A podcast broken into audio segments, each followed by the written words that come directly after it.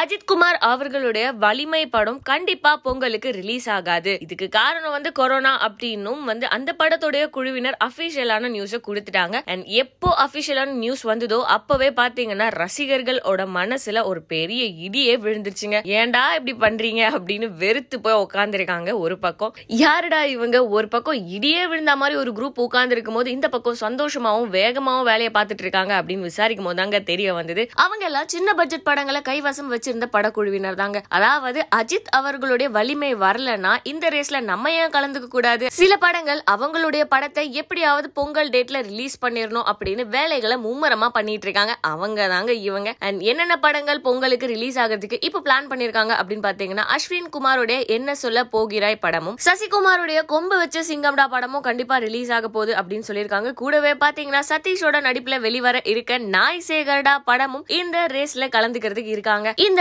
மூணு படங்கள் இல்லாம மேலும் சில படங்கள் வந்து இந்த ரிலீஸ் டேட்லயே ரிலீஸ் பண்ணிடலாம் அப்படின்னு பிளான் பண்ணிட்டு இருக்காங்க யார் யாரு என்னென்ன அப்படிங்கறத பொறுத்திருந்து பார்ப்போம் இப்போ பாத்தீங்கன்னா ஒரு பெரிய ஹைப் இருக்குங்க. அதாவது அஸ்வின் குமார் வந்து நிறைய கதையை கேட்டு தூங்கிட்டாராம். தூங்கின மனுஷன் வந்து இந்த ஒரு கதையில தான் வந்து மூச்சுக்கிட்டு இருந்தாராம். அதனால இந்த கதை எப்படி இருக்குன்னு நிறைய பேர் எதிர்பார்த்துட்டு இருக்கோம் ஆனா அஸ்வின் குமார் என்ன பண்ணிருக்காரு அப்படின்னு பாத்தீங்கன்னா கதை வேற மாதிரிங்க. அப்படிங்க இப்படிங்கன்னு தேவையில்லாம பேச தெரியாம பேசி அதுக்கப்புறம் மன்னிப்பு கேட்ட மனுஷன் இப்போ என்ன சொல்லியிருக்காரு அப்படின்னா இறைவனை நம்பி அப்புறம் உங்களை நம்பி அப்படின்னு மக்கள் கிட்ட சரண்டர் ஆயிட்டாருங்க. இந்த படம் அவருடைய கனவு படமாங்க. அது ஒரு காமன் மேனோட ட்ரீம் அப்படின்னு ஷேர் பண்ணியிருக்காரு இந்த படம் அவர் லைஃபுக்கு எந்த அளவுக்கு முக்கியம்னு அவருக்கு மட்டும் தான் தெரியும் அப்படின்னு ஷேர் பண்ணியிருக்காரு அதான் தப்பா பேசிட்டேன். சாரின்லாம் கேட்டுட்டீங்கல்ல கண்டிப்பா உங்களை மன்னிச்சிட்டோம். இந்த படத்தை கண்டிப்பா நல்லபடியா ஓட வச்சிடறோம் அப்படின்னு அஸ்வின் குமாரோடைய பெண் ரசிகர்கள் நிறைய பேர் சொல்லிக்கிறாங்கப்பா. மேலும் இதே மாதிரியான சினிமா அப்டேட்ஸ் தெரிஞ்சுக்க சினி உலகம் சேனலை சப்ஸ்கிரைப் பண்ணுங்க. கூடவே பெல் ஐகானை கிளிக் பண்ணுங்க.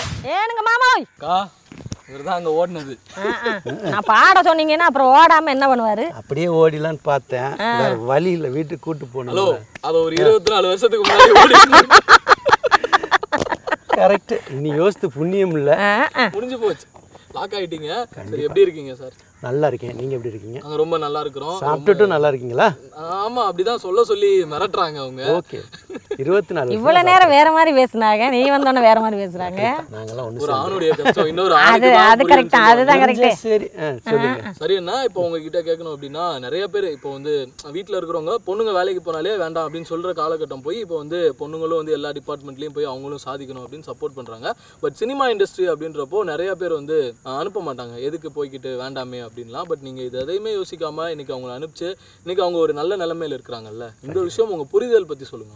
இது என்னை பொறுத்த வரைக்கும் உங்கள் கேள்வி நல்ல கேள்வி. எந்த துறையிலையும் பெண்கள் சாதிக்க முடியுன்றது உண்மை. அதில் குறிப்பாக வந்து திருமணத்துக்கு பின்னாடி கணவன்கள் அனுமதிக்கிறதுன்றது ஒரு பெரிய கேள்வி என்கிட்ட அடிக்கடி நிறைய பேர் கேட்டுட்டு இருக்க கேள்வி. என்னை பொறுத்த வரைக்கும் அதுவும் ஒரு துறை அவ்வளோதான் அதுலேயும் பெண்கள் சாதிக்க முடியும் அவங்களுடைய திறமையை காட்ட முடியும். அவங்களுக்கு திறமை இருக்குது அவங்க சுயமாக செயல்படணும். அதுதான் என்னோட கருத்து. இன்னும் கூட இப்போ கூட சமீபத்தில் பீகிள் படம் பார்த்தீங்கன்னா கூட விஜய் ஒரு இது சொல்லியிருப்பா அப்படி. நீ வந்து ஒவ்வொரு பெண்ணுக்கு பின்னாடியும் கணவர் இருக்கணும். ஆனால் நம்ம பழமொழி ரொம்ப காலம் என்ன வச்சுருக்கோம் ஆணுக்கு வெற்றிக்கு பின்னாடி பொண்ணு இருக்காங்க அப்படின்னு நினச்சிருக்கோம் ஏன் இப்படி மாற்றி பார்க்கக்கூடாது அதுதானே கான்செப்ட் அவ்வளோதான் மிகப்பெரிய கேள்விக்குறியா இருக்கிறது. போனி கபூர் யுவன் சங்கர் ராஜா இவங்களுக்குள்ள எதுவும் மனக்கசப்பு ஏற்பட்டிருக்குமா? நான் வந்து இதை பற்றி விசாரிக்கும் போது நமக்கு கிடைச்ச தகவல் என்ன அப்படின்னா அந்த தகவல் உண்மைதான். சமீப காலமாக இந்த படம் தள்ளி போனதுக்கு கூட அவர் வந்து ட்வீட் எதுவுமே போடலை. அப்போம்போது தான் இதை பற்றி கேள்வி எல்லாருக்குமே தோணும். பின்னணி இசை அமைக்கலை. இது போஸ்ட்போண்ட் ஆகுதுங்கிறத நம்ம போட்டோம்னா போஸ்ட்போண்ட் ஆனது இவர் கொண்டாடுறாரோ அப்படின்னு